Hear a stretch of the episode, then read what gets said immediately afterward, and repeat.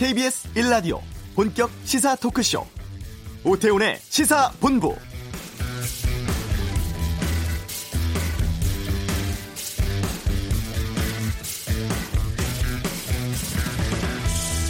(21대) 국회의원을 뽑는 총선이 내년 (4월입니다) (6개월) 채 남지 않은 시점인데요. 이런 상황에서 여당에서 왕성한 활동을 펼치던 두 명의 초선 의원이 잇따라 불출마를 선언했습니다. 이철희 의원에 이어서 어제 표창원 의원도 총선 불출마하겠다고 했죠. 한창 주가를 높여왔던 의원들이 연달아 불출마를 택한 것은 매우 이례적인 상황인데요. 최악의 국 회를 책임지겠다. 조국 전국에서 법사위는 지옥 같았다는 표 의원. 단 하루도 부끄럽지 않은 날이 없었다. 창피해서 국회의원 못하겠다는 이 의원 모두 정쟁에 매몰된 국회 상황, 또 최근의 조국 정국 검찰 개혁 국면에서 드러난 현실 정치의 한계에 대한 반성이 담겨 있습니다. 줄줄이 탈진을 호소하며 떠나는 여의도에 누가 남을지, 우리 의회 정치에 어떤 희망이 있을지, 두 초선 의원의 불출마 선언이 던진 물음에 현 정치권의 입장과 답변이 복잡 미묘해 보입니다. 오태훈의 시사본부 조국 전 장관 관련 수사의 2라운드가 재판정에서 가려지게 됐고 정치권 검찰 개혁을 어떻게 처리할지가 쟁점으로 남았습니다. 잠시 후 특집 이슈에서 박상기 전 법무부 장관과 함께 검찰 개혁에 대해서 말씀 나누도록 하겠습니다. 시사본부 금요초대석 가수 인순이 씨와 함께합니다. KBS 라디오 오태훈의 시사본부 지금 시작합니다. 네, 이 시각 핫하고 중요한 뉴스들 정리해 드립니다. 방금 뉴스 KBS 보도본부 박찬형 기자와 함께합니다. 어서 오세요. 네, 안녕하세요. 예, 우리나라가 WTO에서 개발도상국 특혜를 포기하기로 했습니다. 이 발표 좀 소개해 주시죠. 네, 그동안 우리나라가 그 세계무역기구에서 개발도상국 지위에 있었던 거는 농업 분야에서 어, 특혜를 받기 위해서 그랬던 건데요. 네. 어, 우리나라 농민들을 보호하기 위해서 우리나라는 아, 개발도상국이다 이렇게 주장을 해왔습니다. 이제 이렇게 개발도상국으로 지정이 되면 정부가 각종 지원을 해줘도 국제법상 큰 문제가 없기 때문인데 네. WTO는 이제 무역할 때 선진국하고 개발도상국하고 1대1로 맞붙으면 당연히 선진국이 유리하기 때문에 음. 조금이라도 어떤 메리트를 주기 위해서 네, 보호라든가 여러 장점들을 좀 주기 위해서 그렇죠. 그래서 뭐 개발도상국 지위로 인정을 받으면 각종 정부가 지원을 해도 문제가 없도록 했었는데 그래서 출발점을 좀 비슷하게 그렇게 혜택을 줬었던 거죠. 우리나라는 농업 분야에서만 개발도상국 지위를 인정받아서 농민들한테 각종 지원을 해줘 왔는데 트럼프 미국 대통령이 지난 7월에 브레이크를 걸었습니다. 한국 너네는 왜 저 WTO에서 개발도상국이냐? 어. 앞으로 90일 안에 에, 이 문제를 해결하라. WTO가 자체적으로 해결하라. 네. 만약에 그때까지 해결하지 않으면 우리가 자체적으로 제재에 나선다. 음. 이렇게 엄포를 놨습니다. 그 이유는 내년 대선을 인식해서 그렇게 나왔던 건데 이제 90일이 지났고 결국 우리나라는 미국으로부터 겨, 어, 무역 보복 받지 않기 위해 결국에는 특혜를 포기하기로 이제 결정을 한 거죠. 네. 이제 우리 국민들이 좀 음, 헷갈려하는 부분이 우리나라가 선진국인가 개발도상국인가 이거 굉장히들 헷갈려 하시잖아요. 이게 어, 아무래도 지금 우리나라가 경제 발전을 지금 계속 하고 있다고 생각을 하고 있고 또 몸으로 체감하기에 어, 우리나라가 선진국이야라고 들 정도로 부가 이렇게 개, 개개인에게 많이 돌아가질 않고 있습니다. 이제 소득 격차 때문이기도 한데 그런데 세계는 우리나라를 이미 선진국 반열에 올려놨습니다. 이제 네. 굳이 우리나라가 OECD에 이제 가입을 했죠. 그때가 이제 김영삼 정부 때 가입을 했고 또 G20 국가에도 우리나라 포함이 되어 있습니다. 1인당 국민 소득 그 경제 수준을 보면 우리나라는 3만 1,400달러, 세계 28위고요. 물가 수준까지 포함해서 실질적인 구매력을 보는 어, 구매력 기준 1인당 GDP를 보면 3만 7,500달러입니다. 네. 우리나라가 분명한 선진국으로 인정하는 이웃 나라 일본의 구매력 기준 1인당 GDP가 3만 7천 어, 3만 7,500달러보다 약간 높은 3만 9,700달러니까 굉장히 비슷하죠. 음. 게다가 4년 뒤에 IMF는 우리나라가 이걸 일본을 앞설 것으로 지금 전망을 하고 있습니다.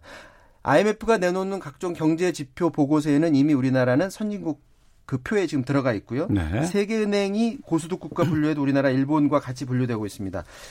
이 얘기 듣고 또 말이 안 된다고 이제 생각하는 분들은 아마 이제 선진국에 대해서 갖고 있는 생각, 뭐 복지가 굉장히 잘 돼 있다든지 유럽 국가, 기회의 땅, 미국 이런 것들을 떠올리게 될 텐데 우리나라가 풍요롭지 못한 거는 그만큼 이제 다른 선진국에 비해서 복지 혜택을 그만큼 많이 주지 않는 그런 이유도 있고요. 어쨌든 이번에 WTO 농업 분야에서도 개발도상국 특혜를 포기했기 때문에 음. 농민들의 불만이 이제 터져 나올 가능성이 굉장히 높아졌습니다. 네, 방금 말씀 주신 것처럼 특히 농업 분야의 어려움이 직면할 수밖에 없는 상황인데 여기에 대한 뭐 대책이라든가 정부 방안들이 좀 나온 게 있어요? 지금 정부 말로는 어, 개도국의 특혜를 주장을 이제 앞으로 안 하겠다는 거다. 그러니까 기존에 우리가 WTO든 뭐든 간에 농업 분야 관련 협상을 한 기존 협상은 다 그대로 유지가 되니까 네. 앞으로 추가로 있을 협상 때까지는 우리는 시간이 있다. 시간을 벌 수 있다. 그 시간 동안 우리나라의 농업 분야의 경쟁력을 높이도록 하겠다라고 하는 건데 음. 사실 우리나라가 제조업이나 IT 위주로 해서 우리나라 산업을 끌어왔기 때문에 네. 과연 단기간에 농업 분야의 경쟁력을 얼마나 끌어올릴까는 사실 좀 미지수이고요. 또 정부는 일단 공익 형 직불제를 통해서 WTO에서 규제하는 보조금에 해당되지 않는 공익형 직불제를 통해서 해결책을 찾겠다고 하고 있습니다. 그래서 공익형 직불제 관련 국회법이 통과되도록 노력하겠다는 건데 음. 공익형 직불제가 뭐냐면 그동안에 이제 우리가 쌀 분야 같은 데 특정적으로 이렇게 돈을 지원해 줬지 않습니까? 네, 보조금 아니라, 같은 것들 많이 좋았죠. 근데 이제 이거는 말 그대로 농업의 공익적 가치를 높일 수 있도록 음. 그렇게 보상을 하겠다는 건데 이제 재배 작물이나 가격, 재배 면적 이런 게 관계없이 동일하게 직불금을 지급을 해 주되 대신에 공익에 맞게 농약을 덜 쓰게 하고 영농 폐기물을 잘 관리하게 이렇게 생태 문제, 환경 문제를 잘 관리하도록 해서 어, 의무 준수를 하도록 해서 직불금을 계속 주도록 하겠다 라고 하는 건데 일단 일차적인 관건은 법 통과 여부입니다. 알겠습니다. 다음 뉴스입니다. 이재용 삼성전자 부회장 국정농단 파기환송 항소심에 출석을 했습니다. 아, 오늘 뭐라고 얘기를 했어요? 네, 이재용 부회장은 많은 분들께 심려를 끼쳐드려서 대단히 송구스럽다 이렇게 예, 짤막하게 말을 던졌고요. 취재진이 그 뇌물 인정 액수 올라가서 형량 바뀔 수 있는데 어떻게 생각하느냐 라고 물었는데 답하진 않았습니다.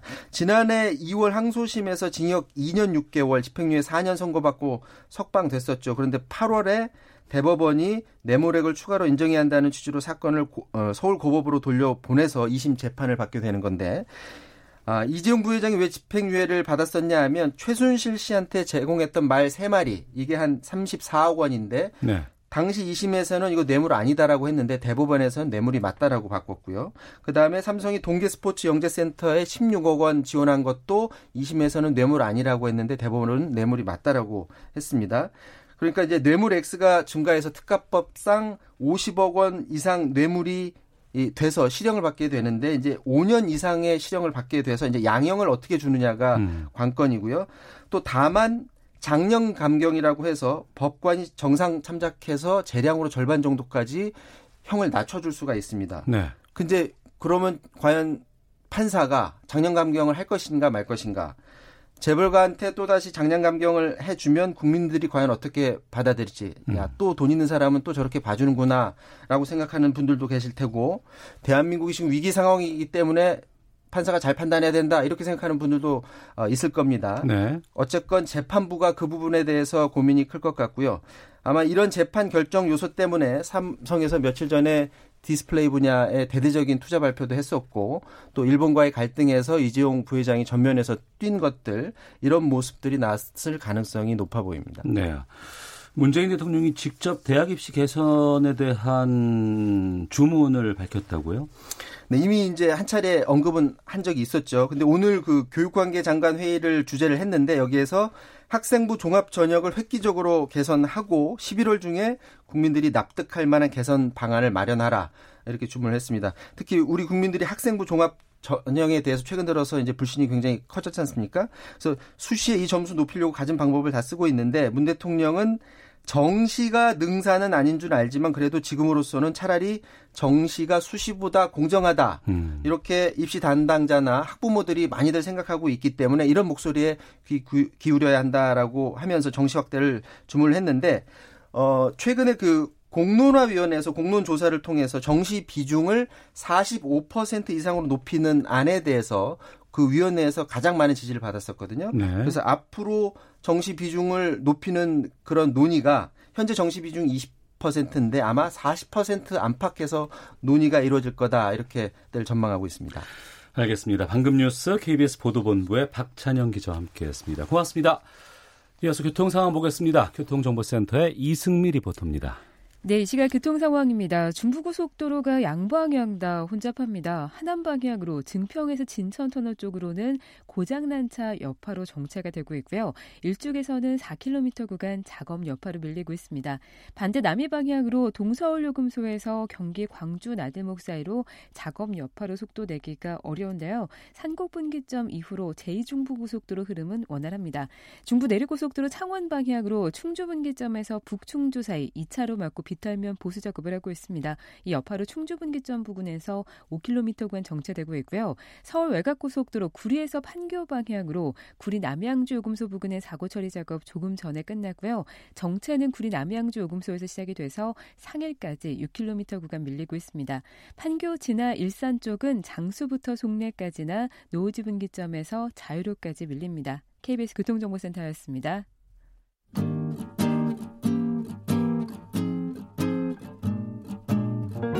KBS 1라디오 오태훈의 시사본부 여러분의 참여로 더욱 풍성해집니다. 방송에 참여하고 싶으신 분은 문자 9730번으로 의견 보내주세요. 짧은 문자는 50원, 긴 문자는 100원의 정보 이용료가 붙습니다. 애플리케이션 콩과 마이케이는 무료고요. 시사본부는 팟캐스트와 콩, KBS 홈페이지를 통해 언제나 다시 들으실 수 있습니다. 많은 참여 부탁드려요. 네, 두 달여 가까이 아, 뜨거운 논란이 됐었던 조국 전 장관 관련 수사의 2라운드는 재판정에서 그려지게 됐습니다. 이제 정치권에서는 검찰 개혁을 어떻게 처리할지가 쟁점으로 남은 상황이 있죠. 아, 가장 지금 중요한 이슈가 바로 검찰 개혁이 아닐까 싶습니다. 우리 국민들이 검찰 개혁에 이렇게 많은 관심을 가졌던 때가 있었을까 싶기도 한데 여기에 대해서 좀 오늘 말씀을 듣고 싶었습니다. 시사본부 아, 특집 이슈로 준비를 했는데요. 아, 박상기 전 법무부 장관과 함께 오늘 말씀 나누도록 하겠습니다. 어서 오십시오. 네, 반갑습니다. 네. 네. 어려운 걸음 해주셨습니다. 네.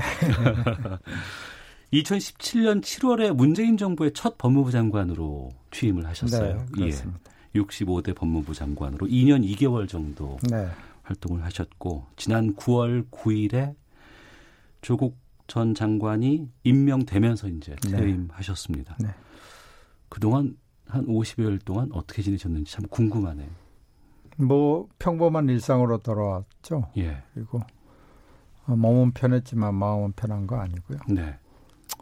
뭐, 뭐, 그동안에 뭐 읽고 싶었지만 못 읽었던 책도 이것저것 읽어보고 음. 그러고 지내고 있습니다. 네. 네. 원래 그 자리에서 물러나시면 좀 편하게 좀 여유로운 시간도 좀 보내고 그러셨어야 될 것 같은데 상황이 그러지 못했던 것 같아서. 그렇습니다. 제가 퇴임하기 전부터 예. 마음이 편하질 않았죠. 예. 퇴임 후에 불편한 게 아니라 퇴임 전부터 편하질 않았습니다. 예. 하나씩 좀 여쭤볼까 합니다. 네. 아, 현 정부의 첫 법무부 장관으로서 추진했던 정책들 중에서 좀 아, 그나마 좀 이건 좀 한 것 같다. 그동안 애써 왔다. 이건 성과다라고 볼 수 있는 건 어떤 걸 꼽으실까요?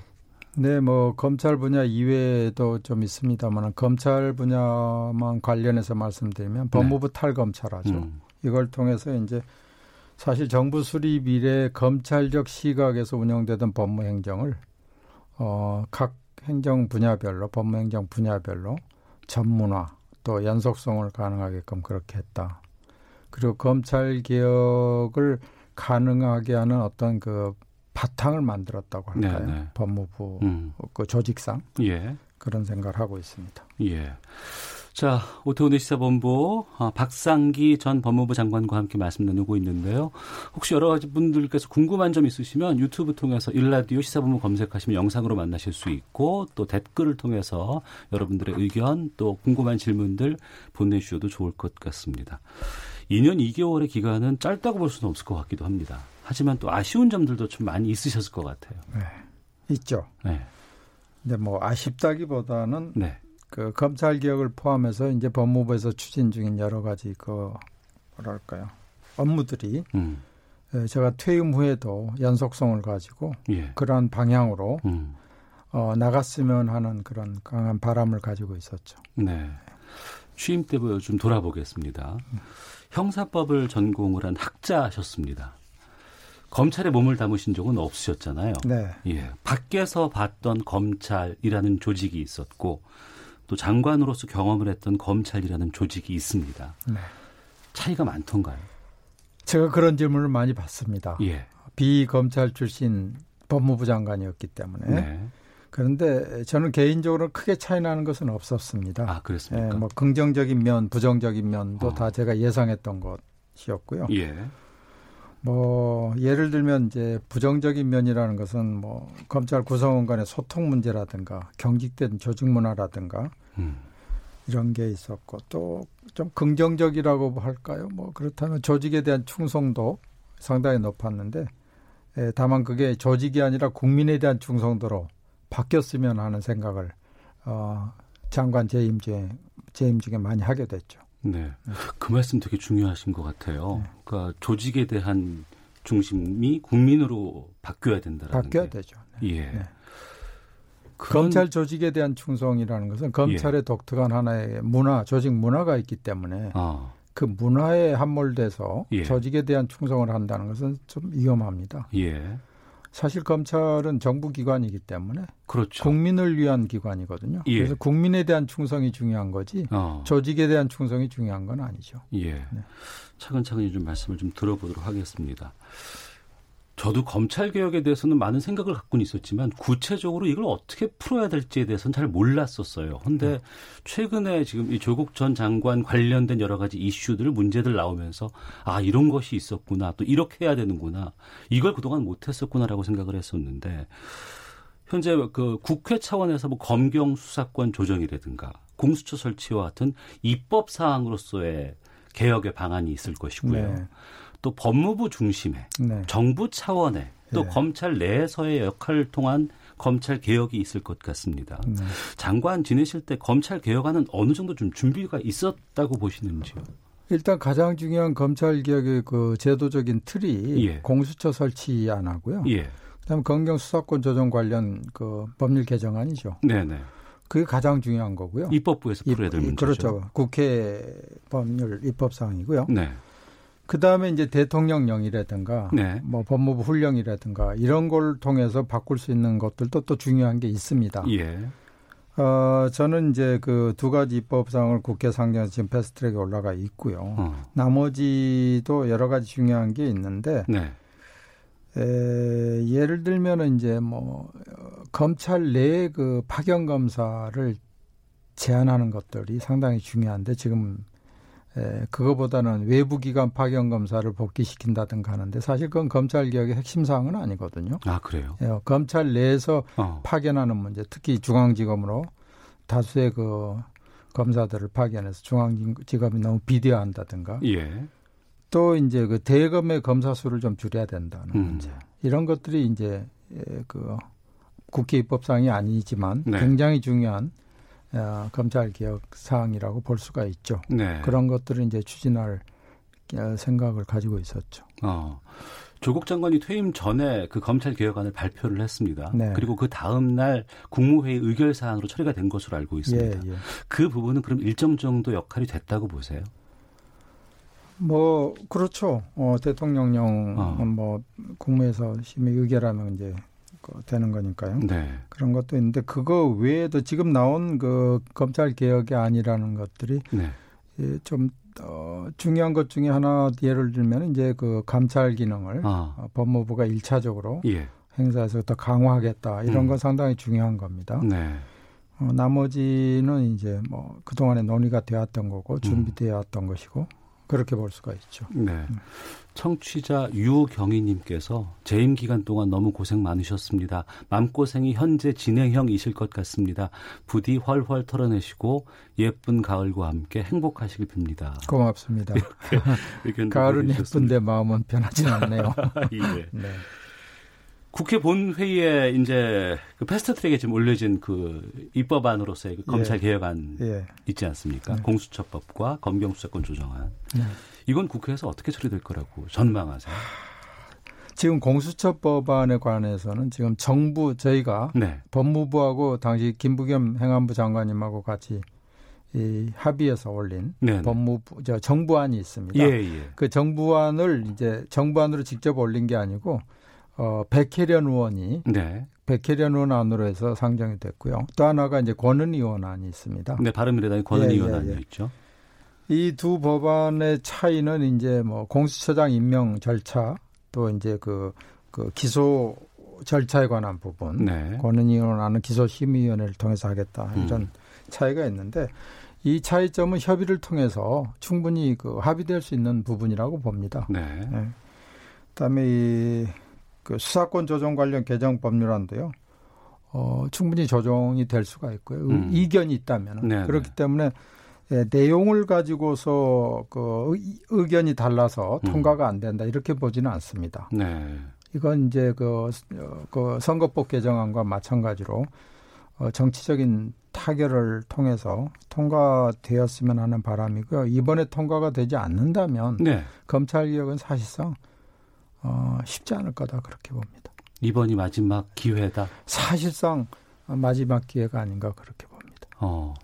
지금 제1야당인 자유한국당 쪽에서는 공수처 법안 자체를 지금 반대하고 있는 상황입니다. 네. 그리고 뭐 이것이 공수처라는 기관 자체가 옥상홍이 될 수도 있다. 네. 그리고 기소권과 뭐 여러 가지 것들을 다 갖고 있, 있다는 것도 문제가 될 수 있다. 대통령의 권한을 더 중대하게 만들어줄 거다라는 지적들도 있거든요. 네. 옥상옥 주장은 많이 했습니다만은 사실 검찰이 그동안에 이 공수처 수사 대상인 사람들 특히 뭐 요즘 뭐 검사들에 대해서 네네. 제 식구 감싸기다. 음. 검사 판사들에 대한 수사라거나 예. 그다음에 이제 그 고위 공직자 정치인에 대한 수사 음. 이런 부분에서 검찰이 그 공정하게 하지 않았다는 부분에 대한 대안으로 지금 나온 게 공수처 아니고 이번 정부 들어 처음 나온 게 아니죠. 예. 예. 그다음에 이 대통령의 권한이 너무 강화될 거다. 음. 뭐 심지어 뭐 게슈타포다 이런 주장까지 하는데 네. 저는 전혀 사실과 다르다. 법안의 내용을 자세히 살펴보면 음. 공수처장 임명에서부터 대통령의 영향력 행사라는 게 거의 뭐 사실상 불가능합니다. 네. 제도적으로 음. 국회에서 다 사실상 정하게 돼 있고요. 네. 기소권 수사권을 같이 가진 부분에 대해서는 그게 문제가 될 수 있습니다. 네네. 그렇기 때문에 저는 개인적으로는 뭐 수사부서와 기소부서를 별도 조직으로 공수처 안에 두는 방법도 있을 수 있고요. 예. 권은위원안처럼 뭐 기소심의위원회를 둔다든가 여러 가지 해야, 해결책은 있다고 봅니다. 음. 그렇기 때문에 이걸 전면적으로 어, 반대하는 것은 좀 저는 납득하기 어렵습니다. 네. 청취자 K7338 아이디 쓰시는 분께서 박상기 장관께서 열심히 검찰개혁 밑그림 그려놓으셨는데 조국 사태 때문에 이제 검찰 개혁하면 조국 전 장관을 다들 떠올리는 것 같습니다. 고생 많으셨습니다. 라고 의견도 주셨습니다. 네. 누구를 떠올리든 그것은 중요한 문제가 아닌 것 같습니다. 어, 말씀해 주셨던 지금이 검찰개혁의 가장 중요한 시기다. 이번이 안 되면 쉽지 않다. 저는 그렇게 봅니다. 예. 네. 직접 체험해 보신 검찰 개혁의 가장 크- 아 한국 검찰의 가장 큰 문제는 무엇을 말씀하실까요? 저는 두 가지라고 봅니다. 네, 검찰권 행사의 공정성과 균형감입니다. 네, 이게 한국 검찰이 이 가장 어, 염두에 둬야 될 문제라고 보고요. 예, 그런 점에서 저는 검찰의 뭐 독립성, 중립성에 대해서는 약간 견해를 달리합니다. 음, 지금 검찰 개혁이라는 것은 검찰권의 그 막강한 검찰 권한을 통제하자는 건데 네, 검찰을 독립시킨다. 지금보다 더 인사 예산 부분에서 특히 네, 심지어 총장을 뭐 직선하자. 음, 그야말로 그렇게 되면 통제할 수단이 없어지는 거죠. 네, 네. 어, 대통령도 어떻게 할 수가 없죠. 예, 국민이 직선한 총장을 누가 어, 통제하겠습니까? 예, 그 다음에 기, 저 인사를 독립시킨다고 했을 때 그러면은 제가 항상 하는 얘기가 과거에 군대 내 하나회가 생길 거라고 봅니다. 네, 검찰 내 어, 총장을 중심으로 총장의 그 추종 검사들과 예. 그렇지 않은 검사들 음, 인사에서 이익과 불이익이 극명하게 갈리겠죠. 네, 그런 점은 극히 위험한 겁니다. 그래서 어. 어, 검찰을 독립시키면 자동적으로 검찰이 바로 설 것이라는 것은 그건 어떻게 보면 관념적인 부분이고요. 음. 현실은 전혀 그렇지 않다. 네. 그런 점을 좀 아셨으면 좋겠습니다. 음. 그 구체적인 부분들은 저희가 좀 헤드라인 뉴스를 듣고 계속해서 좀 말씀을 나눌까 네. 하는데요. 네. 청취자 의견 좀 듣고 어, 뉴스 갔다 와서 계속해서 말씀을 이어가도록 하겠습니다. 8833님께서 초임 검사가 무려 3급이라면서요. 검찰총장은 그야말로 총장이고요. 검사가 무엇 때문에 이렇게 대단한 대접을 받아야 합니까? 라는 의견도 주셨고 K7372님께서는 공수처장은 저는 직선제로 뽑읍시다. 이렇게 했으면 좋겠다는 의견도 주셨습니다. 음. 박상기 전 법무부 장관과 함께 말씀 나누고 있는데요. 뉴스 듣고 다시 와서 말씀 이어가겠습니다. 김정은 북한 국무위원장이 금강산 남측 시설 철거 지시를 내린 것과 관련해 북측이 철거 계획을 논의하자는 통지문을 우리 측에 보낸 것으로 확인됐습니다. 검찰이 정경심 교수를 구속 이후 처음으로 불러 조국 전 장관과 관련된 혐의 등에 대한 조사를 진행 중입니다. 검찰은 정 교수에 대한 조사가 일정 부분 마무리되면 조 전 장관을 불러 조사할 계획입니다. 자유한국당 황교안 대표는 패스트트랙 수사 대상 의원들에게 공천 가산점을 부여하는 방안과 관련해 가산점에 대해 생각해 본 바 없다고 기존 입장을 바꿨습니다. 더불어민주당 이인영 원내대표는 패스트트랙 법안 처리와 관련 비극적 식물국회를 끝내자며 바른미래당과 민주평화당, 정의당의 공조를 공개 제안했습니다. 지금까지 헤드라인 뉴스 정한나였습니다.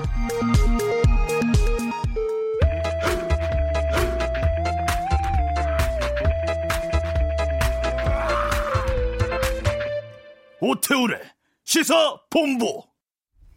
네, 박상기 전 법무부 장관과 함께 말씀 나누고 있습니다.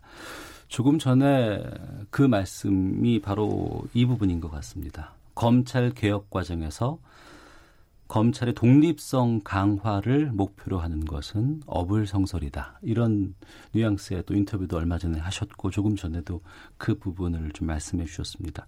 다시 한번 이 부분에 대해서 좀 말씀을 여쭤야 될 것 같습니다. 검찰이 정권으로부터 독립돼야 되는 거 아니냐라는 생각들은 일반적으로들 많이 해왔던 것 같습니다. 그런데 그것이 좀 바람직하지 않은 걸 수도 있다라는 의견을 주셨어요. 검찰이 정권으로부터 독립한다는 의미가 무엇인지 예.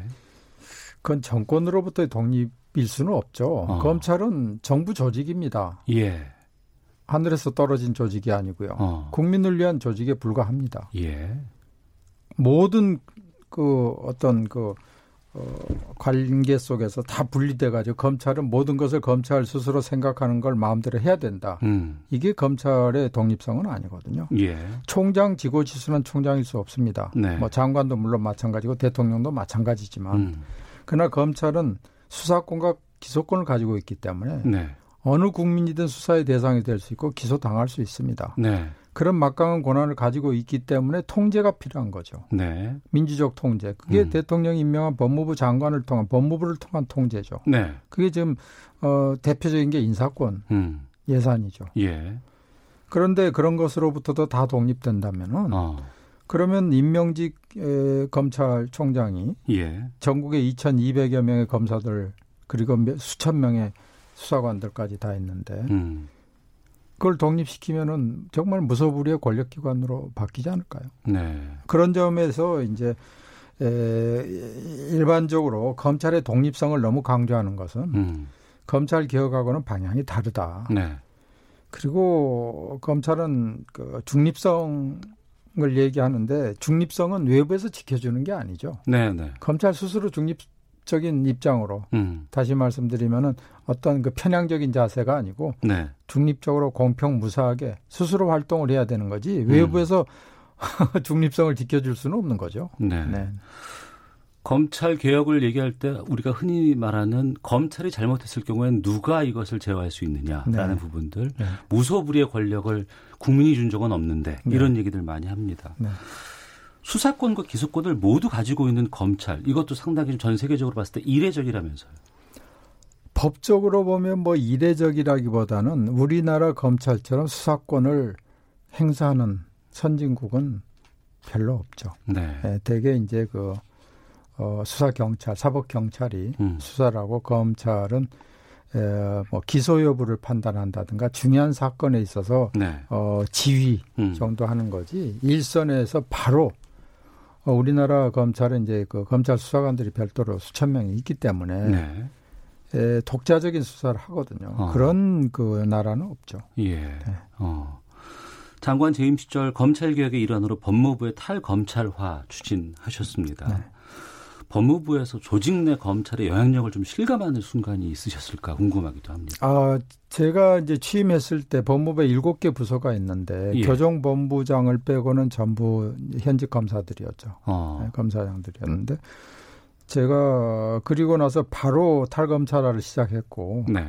그렇기 때문에 예, 법무부에서 이 검찰의 어떤 영향력이랄까 검, 검찰의 조직 문화나 이런 것들은 제가 어, 굉장히 빨리 음. 바꾸려고 노력했고 성과를 거뒀다. 네. 그래서 사실 그 네 자리가 음. 어, 비검사로 대체됐죠. 네. 그래서 그런 것을 제가 뭐 느낀 건 아닌데 처음에 갔을 때 분위기는 어, 법무부가 어, 검찰 조직과 동일시 될 수 있을 만큼 음. 그랬죠. 부서장들이 다 검사들이었죠. 네. 그, 그 부분에서 일반 국민들께서 궁금하시는 부분이 있는 것 예. 같아요. 법무부 주요 보직에서 검찰 출신을 제외하는 것이 왜 중요한지가 참. 네, 일반 국민들이 그것에 대해서 좀 어, 너무 또 이 탈검찰의 의미에 대해서 잘 좀 이해가 안 되시는 것 같은데요. 예.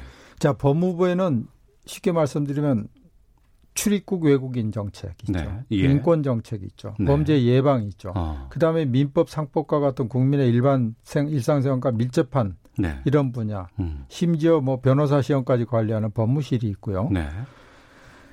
그런 중요한 부서들이 있는데 그걸 다 검사장들이 했습니다. 어. 예. 그러면 검찰적 시각 그리고 1년마다 바뀝니다. 예. 그렇기 때문에 전문성을 검사들이 그런 분야의 전문가가 아니거든요. 어.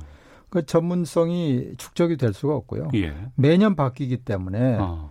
정책의 연속성이라는 게 유지가 안 되죠. 예. 그다음에 그 부서장뿐만이 아니고 그 밑에 과장들이 거의 검사들이었습니다. 음. 부장 검사들이요. 네. 그 밑에 부원들도 검사들이 대부분이었습니다. 그 지금 제가 법무부에서 한 40여 명 이상의 검사들이 뭐 비검사로 바뀌었다고 기억하는데 예, 그것은 사람이 바뀜으로 해서 법무부의 법무 정책이 음. 본래의 정책 방향대로 지속될 수 있게 만들었다. 네. 그리고 검찰적 시각에서의 법무 행정이 어. 바뀌었다. 이게 이제 그 법무검찰 개혁의 출발점이다 이렇게 보는 거죠. 예. 네. 청취자 8404님께서 다시 법무부 장관으로 오시면 안 되겠습니까? 박상기 장관님 너무 좋았습니다. 2536님, 검찰개혁 반드시 해야 합니다. 검찰개혁해야 광복 이후 70년의 부정이 사라집니다라는 의견도 주셨는데 실제로 직접 맞닥뜨린 검찰의 조직 문화 상당히 보수적이라면서요, 그쪽이. 어차피 법조계라는 게 보수적일 수밖에 없죠. 예. 예, 보수적일 수밖에 없는데 그 보수성이라는 게 이제 그 좋은 의미도 있고 나쁜 의미도 있습니다. 음. 어차피 이그 속성상 당연한 보수성인데 네. 그 가치관의 보수성과 조직 문화의 보수성은 좀 다르다고 봅니다. 음. 가치관이 보수적인 건 당연히 이뭐 당연하다고 보고요. 네. 그것은 뭐 규범적인 측면에서 그럴 수밖에 없고요. 근데 조직 문화가 보수적이라는 것은 조직 문화가 경직돼 있고요. 음. 경직돼 있을수록 의사소통이 잘 안 되고요. 상명하복의 관계로 되고요. 네. 추종 관계로 되고요. 예. 그다음에 그 그게 세월이 쌓이면서 독특한 검찰의 문화가 형성이 되는 거죠. 어. 그게 조직 이기주의로 발전이 되는 거죠. 예. 그런 점에서 이, 이 보수적이라는 것이 반드시 나쁜 건 아니지만 어. 조직 문화의 보수성으로 인해서 변질돼 버렸다. 음. 그렇게 보는 거죠. 네.